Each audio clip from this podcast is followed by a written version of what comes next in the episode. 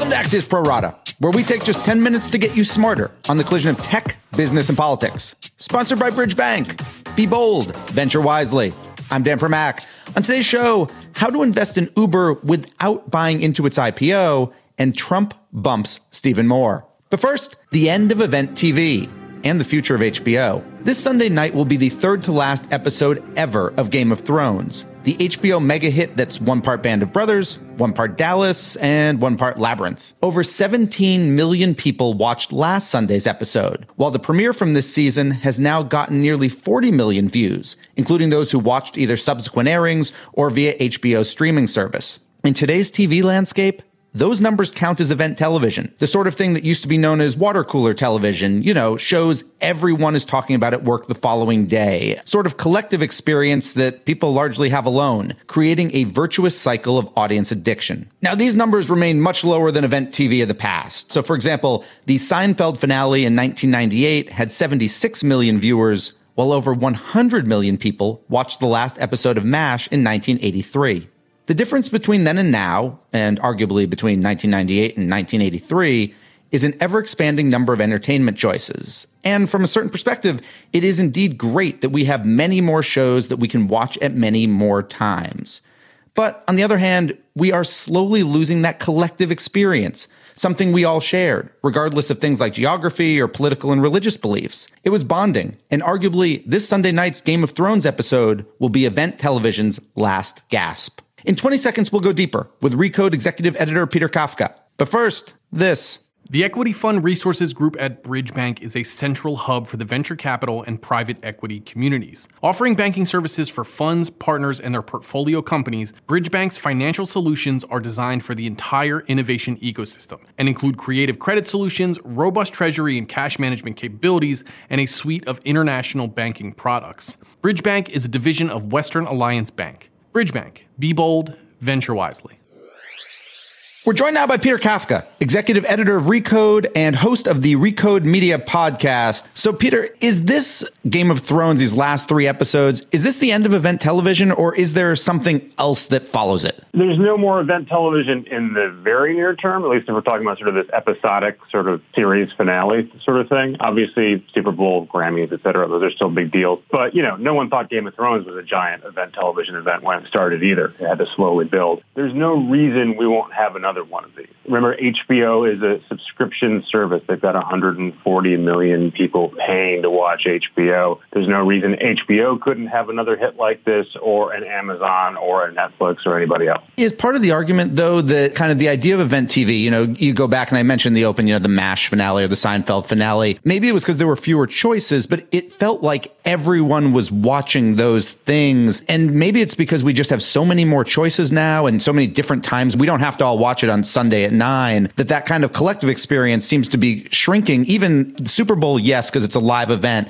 Grammys even less so than it used to be. Right. So here's the distinction. Fragmentation is absolutely real. Top 10 TV shows in the mid-'80s, the Cosby Show was doing 30 million just for a regular show, which is sort of what Game of Thrones is doing right now. Game of Thrones is a huge show. Now, Big Bang Theory, like 11 million, and that's the number one show. So you can see the shrinkage there. And yes, Netflix allows us to do on demand, but people still are interested in doing things around the same time as other people. The best example of that right now is Avengers, which came out last week. It's done more than $1 billion at the box office. So with enough demand, with enough hype, with enough interest, people will go and watch something at the same time. By the way, Netflix, even though they're doing a lot of on-demand stuff, they're starting to put out stats that say, hey, look, here's how many people watched our show, and they're saying in the first 4 weeks. But there's no reason they couldn't say, here's how many people watched our show in the first 3 days. And there's no reason they couldn't stoke demand, especially as they get into movies, for a new season, for a last episode, for a new movie. How do you stoke that demand? So something like Game of Thrones the other night, or Avengers is a good example. It would seem to me, and tell me if you think I'm wrong, one of the reasons so many people try to watch it almost immediately is because we're all on our computers and on our phones, and we don't want to get spoiled. We don't want to see what happened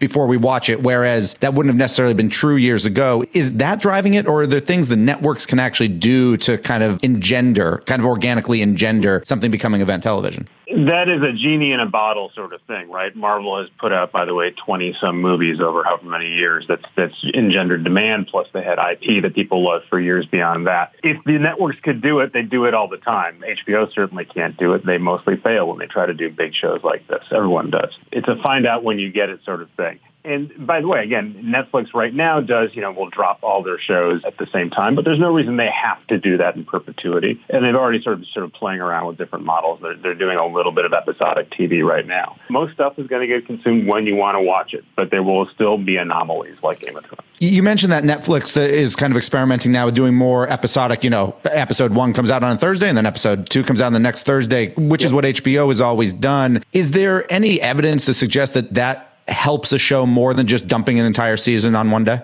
Well, look, anecdotally, the people in the media industrial complex who depend on writing about things like Game of Thrones certainly want that to be the case. And Netflix hasn't succeeded so far with their episodic stuff. They've been trying stuff like Hasan Minhaj's show and other comedians' sort of weekly shows. Those haven't worked for them yet, but I think that has more to do with the fact that no one really wants that sort of nightly comedy show or weekly comedy show on demand. Peter, let's talk a bit about HBO. As you said, HBO hasn't been able to pull off, or not pull off. It's got other popular shows, but not anything close to where they are with Game of Thrones. What does this mean for their future? Should HBO be freaked out that once the final episode airs in 3 weeks, that they are going to lose a lot of subscribers? They are absolutely freaked out. And by the way, that's why they're going to have a million different Game of Thrones spinoffs and prequels and sequels. But they've been there before, right? 20 years ago, Sopranos went off the air. That was giant event TV. And they had Sex in the City, and then they sort of ran out of shows for a while. It's kind of the nature of the entertainment business that you go through these peaks and valleys. They would love to have another Game of Thrones teed up for next year. It doesn't mean it's going to happen. And, we'll see how patient, by the way, AT&T is about this, but they certainly want more of it. And AT&T's been pushing HBO to not just have more big shows, but have more shows in general, right? I mean, they want more programming. HBO used to kind of be Sunday night shows and then, old movies for the rest of the week. They want more shows, and also they want them to exploit this more, right? If AT&T had had its way, the old episodes of Game of Thrones would have been running on TNT sort of on a loop for the last couple months to stoke this even more. HBO wouldn't hear of that, and now basically under the new regime, that's the kind of thing that would happen. AT&T will certainly exploit that more. But again, everyone wants bigger and bigger hits. That's why Amazon is spending a ton of money for a Lord of the Rings prequel. They want a Game of Thrones size hit. Everyone, and Apple certainly would want this. Someone's going to throw money at this, and one of them will succeed. And I assume that next hit will be Axios on HBO, which comes back in a couple of months. Thank you very much, Peter Kafka, executive editor of Recode. My final two right after this. The Equity Fund Resource Group at Bridge Bank is a central hub for the venture capital and private equity communities. Leveraging nearly 2 decades of expertise delivering solutions to emerging technology and growth companies, Bridge Bank now offers services for funds, SBICs, and general partners including creative credit solutions, robust treasury management capabilities, and a suite of international banking services. Bridge Bank, a division of Western Alliance Bank. Be bold, venture wisely.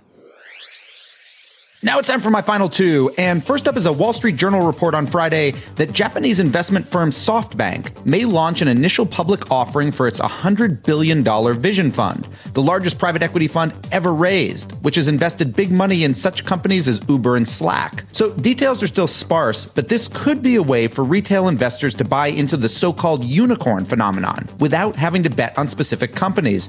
And for SoftBank, it could help generate cash to help support a second Vision Fund.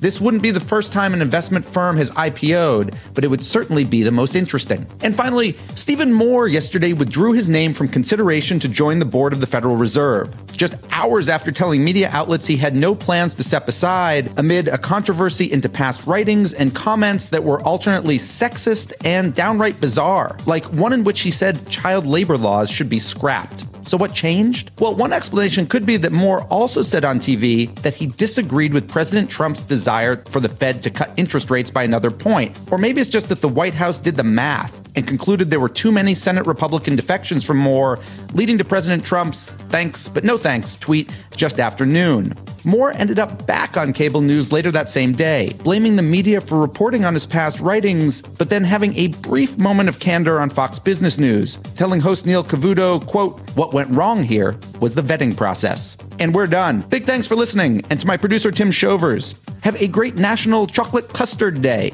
and we'll be back on Monday with another Pro Rata podcast.